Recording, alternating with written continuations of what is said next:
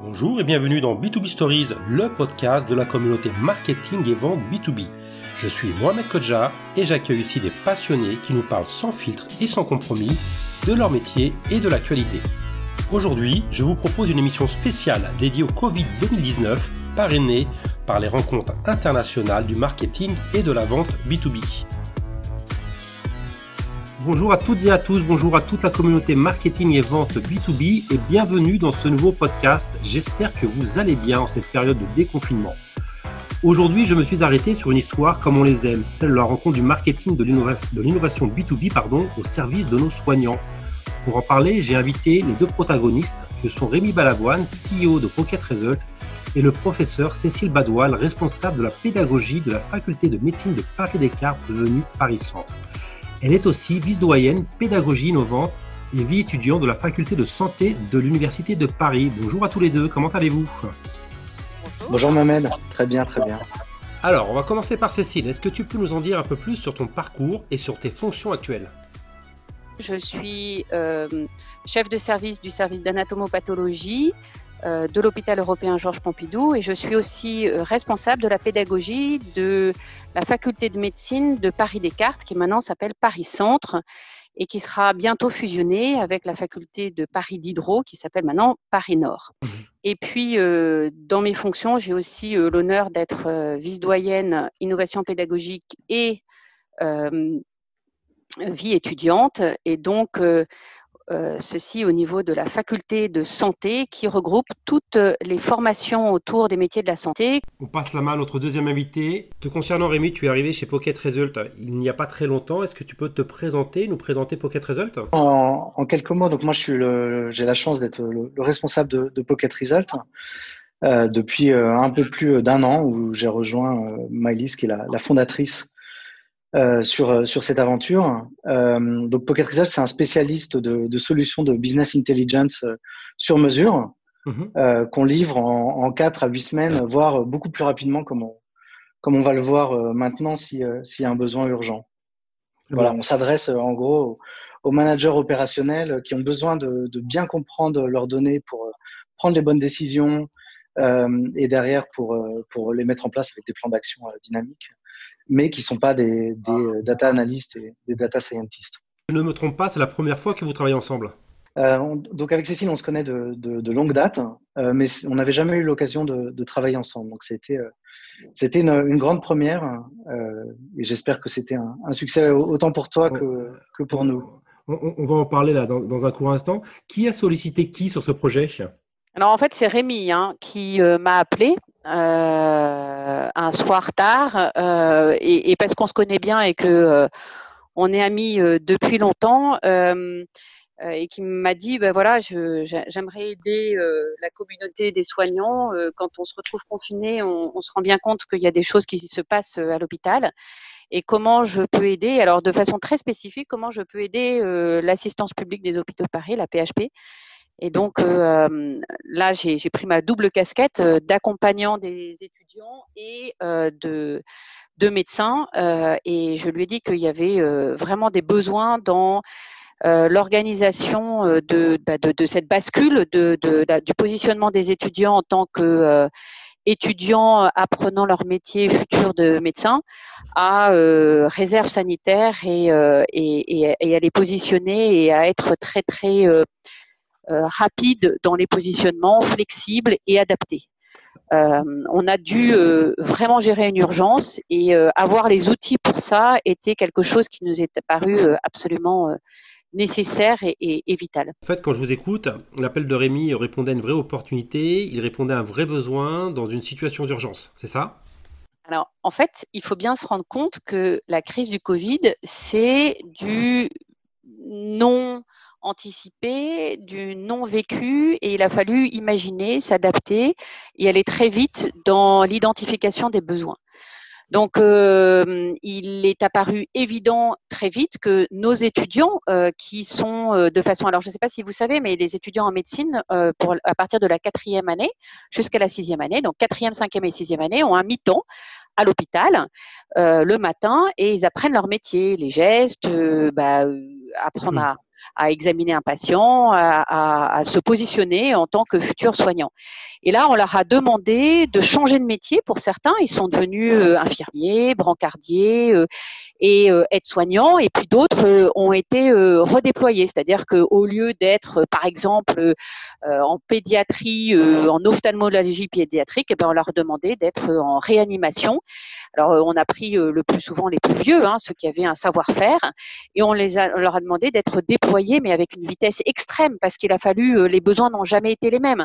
Au début, c'était le SAMU qui était avec plein de demandes, et puis tout d'un coup, ça a été en réanimation, il a fallu débloquer des lits pour des patients qui venaient de façon de plus en plus importante, hein. On a parlé de vague, mais c'est ce sentiment-là, hein, d'afflux très important, et il a fallu avoir des gens disponibles très vite, et efficient, et les étudiants ont vraiment fait partie de cette réserve sanitaire. D'accord. Et pour ça, il faut organiser.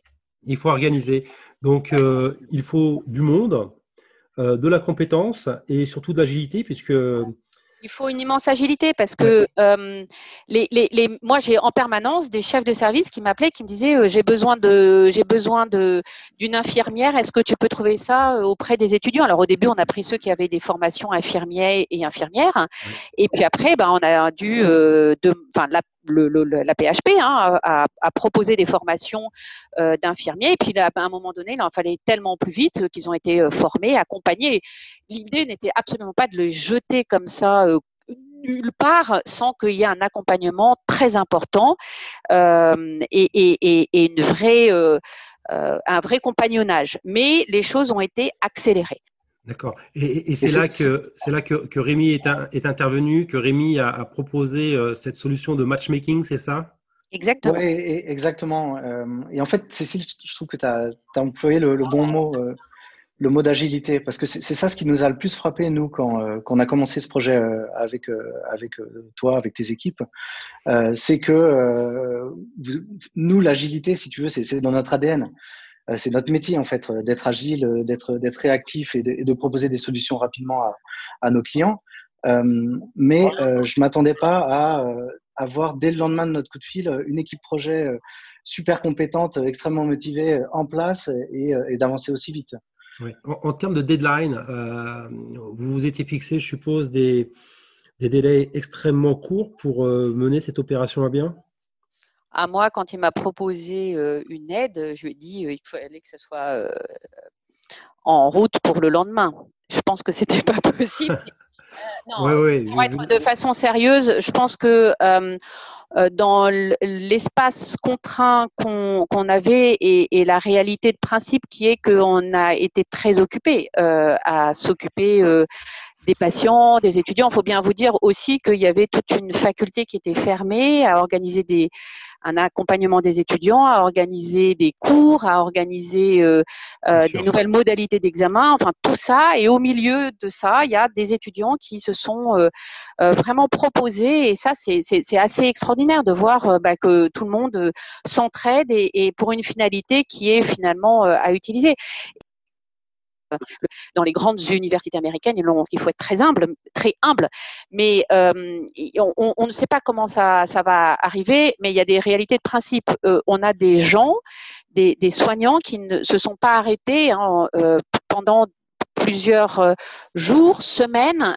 Il y a des pauses qui ont été rétrécies, il y a eu un stress. Et l'été arrive. Donc, comment on va gérer tout ça ? Et donc, les étudiants sont d'abord, ils ont pris goût à participer et à pouvoir aider, remplacer. Mais nous n'avons pas, alors le terme qu'on utilise à l'hôpital, c'est désarmer tous les lits parce que nous savons très bien que de toute façon, le virus est là et qu'il faut répondre à une nouvelle demande. Rémi, comment tu as procédé pour réussir ce pari de lancer ce produit dans les délais très courts, encore une fois ? Déjà, je n'ai pas procédé tout seul. C'est un peu bien entendu. Mais clairement. Tu as piloté, je suppose. Les équipes. Oui, mais surtout, face à l'engagement que tu t'entends, là, qui a été relaté par Cécile, c'est clair qu'on ne pouvait pas faire moins. Et on a eu, au sein de notre équipe, une mobilisation assez incroyable, qui m'a beaucoup touché en tous les cas. Ça faisait quelques temps qu'on cherchait une idée pour aider la PHP. sachant qu'on n'est pas médecin, que moi-même, la vue d'une goutte de sang, si tu veux, ça me fait défaillir. En revanche, notre métier, c'est la digitalisation. Et l'observation, c'est ce qui m'avait amené à appeler Cécile ce dimanche soir, c'était que la gestion, en tous les cas, de la crise paraissait assez manuelle. Et donc, on pouvait faire des efforts en termes de digitalisation. Donc, de notre côté, on était extrêmement mobilisés. L'équipe s'est lancée dans un véritable hackathon. Je n'ai pas eu besoin de pousser. Au contraire, c'est plutôt eux qui me poussaient. Une partie de l'équipe a fini plusieurs jours à minuit, 2 heures du matin pour développer l'application dans les temps. Mais tout simplement parce que on avait la motivation d'un enjeu de taille. Ils se sont sentis utiles sur le sujet, comme beaucoup. Tout le monde voulait mettre un petit peu apporter sa main, mettre la main à la pâte et... Ouais, exactement. Et puis face à nous, on a des personnes qui disent tiens, je suis content aujourd'hui. Donc c'était un samedi, j'ai pas travaillé. C'est la première fois depuis 6 semaines. Mm-hmm. Tu dis ok, on peut pas faire moins, c'est pas possible. Alors, explique-moi un peu, Rémi, en quoi consiste cette application de matchmaking. Oui, bien sûr. C'est une application qui, tout simplement, en fait, recense les besoins dans les hôpitaux d'un côté. Donc, l'objectif initial, Cécile, corrige-moi si je me trompe, c'est 8 hôpitaux de Paris. Donc, ils ont des besoins de personnel supplémentaire dans un service de réanimation. Ils ont besoin de 3 brancardiers en plus pour le service de nuit dans tel ou tel hôpital. Mm-hmm. Et en face, comme l'expliquait Cécile, ils vont trouver ce personnel soignant en plus parmi les étudiants en médecine. Donc, l'application, elle fait le matching entre ces besoins de personnel avec des compétences spécifiques et la disponibilité des étudiants évidemment volontaires de l'autre côté. Donc, il y a à peu près 1600 étudiants qui peuvent se porter volontaires pour ces missions. Combien de temps réellement s'est écoulé entre la première discussion et le déploiement au sein du premier hôpital? Je pense que le test auprès du SAMU là, de Necker, il a eu lieu au bout d'un peu plus de 2 semaines. D'accord. C'est ce que tu avais en tête aussi, Cécile? Oui, j'allais dire 3 semaines, à peu près 3-4 semaines. Ouais, c'est ça. C'est-à-dire du moment où on a discuté, puisque tu as communiqué là-dessus un dimanche soir, et le moment où on a été dans l'application réelle, c'est-à-dire contacter les gens. Et puis, je tiens à le souligner, rien n'est fait sans les accords tutélaires qui, pour moi, sont très importants. J'appartiens à une institution. Rien n'est fait sans avoir très clairement prévenu la direction de l'Assistance publique des Hôpitaux de Paris, la direction des hôpitaux de façon générale de Paris Centre et évidemment l'Université de Paris. Et on est tous acteurs. C'est-à-dire que la liberté d'action qu'on a eue était toujours en lien complet et accompagné par nos tutelles, enfin en tout cas les miennes. C'est-à-dire que encore une fois, on touche à des données qui ne sont pas sensibles patients, mais par contre où les étudiants vont devoir mettre leur nom et où on va pouvoir voir où est-ce qu'on a besoin de gens. Donc ça, c'est quelque chose qui doit être extrêmement accompagné et qui ne sera, là on est sur des tests, que les choses soient bien claires, et ne sera accompagné que quand on aura véritablement la signature d'acceptation de toutes les précautions nécessaires pour bien protéger tous les utilisateurs. Alors j'imagine qu'avec des délais extrêmement courts, l'application n'a pas été totalement déployée et qu'elle est encore en test, c'est bien ça ? Pour l'instant, on va fixer sur une promotion. Une promotion chez nous, c'est de 350 à 400 étudiants. Donc, on va matcher 2 promos. Donc, vous voyez déjà que le nombre est assez important dès qu'on prend même un tout petit bout des personnes concernées. Donc, quand on parle de 8 hôpitaux, en fait, c'est lié au fait que quand on a une université, on a des hôpitaux partenaires où, justement, vont les étudiants faire leur formation et d'où viennent aussi les enseignants. Comment avez-vous procédé pour évangéliser l'application, la faire connaître pendant ce test ? Alors, je pense que c'est même pas besoin de la faire connaître, c'est-à-dire que c'est un tel besoin que l'appétence est grande. Et donc, à partir du moment où les idées sont bonnes et où il y a une agilité, comme on l'a souligné, et une envie de faire… Ce genre de partenariat entre une petite entreprise française et l'administration médicale a-t-il de l'avenir? Alors, moi, encore une fois, hein, j'ai l'hôpital, enfin, l'hôpital est, appartient à l'Assistance Publique des Hôpitaux de Paris. Et donc, d'abord, on a un partenariat avec cette application qui a été développée, mais qui est offerte hein, pour l'instant, pour les mois qui viennent. Ouais. Si ça marche bien, et ce qui va être le cas, et on voit bien que dans les mois et dans les moments à venir, l'agilité et la nécessité d'utiliser, alors peut-être que ça ne sera pas forcément dédié aux étudiants, des choses comme ça, mais il y a une vraie demande. Donc, je ne vois pas comment ça ne pourrait pas être déployé et devenir quelque chose de très partenarial avec l'assistance publique. Et puis moi, du côté facultaire, ce qui m'intéresse aussi, c'est de voir comment on peut l'utiliser, mais à d'autres fins qui sont l'accompagnement, parce que c'est aussi un de mes grands soucis, de comment les étudiants vivent leurs expériences, comment ça se fait pour en faire des outils pédagogiques d'apprentissage du vivre ensemble, de l'amélioration des soins et finalement… mieux faire notre métier de soignant auprès des patients dans des conditions qui ont été plus que difficiles. Hein. Et puis, de toute façon, c'est pas fini. C'est pas fini parce qu'on ne sait pas comment ça va se passer, mais c'est pas fini non plus de ce qu'on a vécu. C'est-à-dire qu'il y a aussi tout le après. Vous savez, quand vous nagez dans l'océan et que vous prenez une première vague, bah vous sortez et vous dites bon, dans quel sens je suis, où est-ce que j'habite et où est la plage. Donc on est un peu comme ça. Donc c'est en ayant aussi des outils stables et d'avoir fait quelque chose de construit. C'est important. C'est-à-dire que on le voit bien. Hein, là, on est sur des bilans, sur des choses, et ben de dire, ben voilà, ça nous a permis aussi d'innover. C'est très très très important aussi pour tout le monde. Bon, c'est une bonne preuve de transformation digitale. Est-ce que l'hôpital va continuer et accélérer sa digitalisation ? C'était un point de non-retour. C'est de toute façon.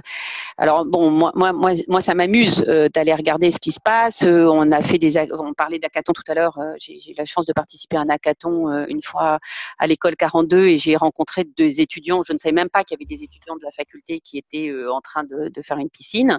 Donc et bien sûr que tout à l'heure j'étais en conférence avec Oslo sur comment ils l'ont vécu. Ils l'ont pas vécu de la même façon puisqu'ils n'ont pas été confinés. Les étudiants et la première diapositive, c'est le point de non-retour de la digitalisation. Et vraiment, il faut bien vous dire que pour l'instant, les cours ils sont à distance, qu'on est sur le développement de plein de chats, de Zoom, de ce que vous voulez pour donner des noms qui ne devraient pas être donnés. Rémi, je donne la parole. De la fin, les derniers mots sont pour toi. Qu'est-ce qu'on retire? Quelle fierté en retire Pocket Result? Ah ouais, une fierté incroyable. Hein. Nous, on était confinés, on était tous en télétravail, mais si tu veux, les choses se passent relativement sereinement.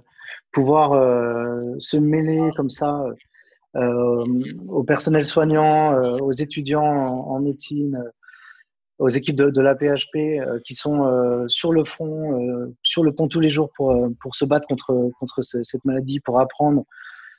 C'est une énorme fierté de pouvoir les aider. C'est assez incroyable pour une petite entreprise comme la nôtre, dont la R&D dans le nord de la France, tu vois, et aider les hôpitaux de Paris, c'était une vraie fierté. Et surtout, je pense que… Ouais, exactement, d'avoir été utile et y aura, je pense, beaucoup d'opportunités pour l'hôpital de se digitaliser. Eh bien, écoutez, je vous remercie à tous les deux pour ce joli retour d'expérience, cette jolie histoire, en espérant qu'elle se pérennisera dans les semaines et les mois à venir, en espérant aussi que le Covid s'arrêtera bien avant. Merci. Cécile, je vous remercie beaucoup et on se dit à très bientôt peut-être. À bientôt. Oui. Merci beaucoup. Au revoir. Merci beaucoup. Au revoir.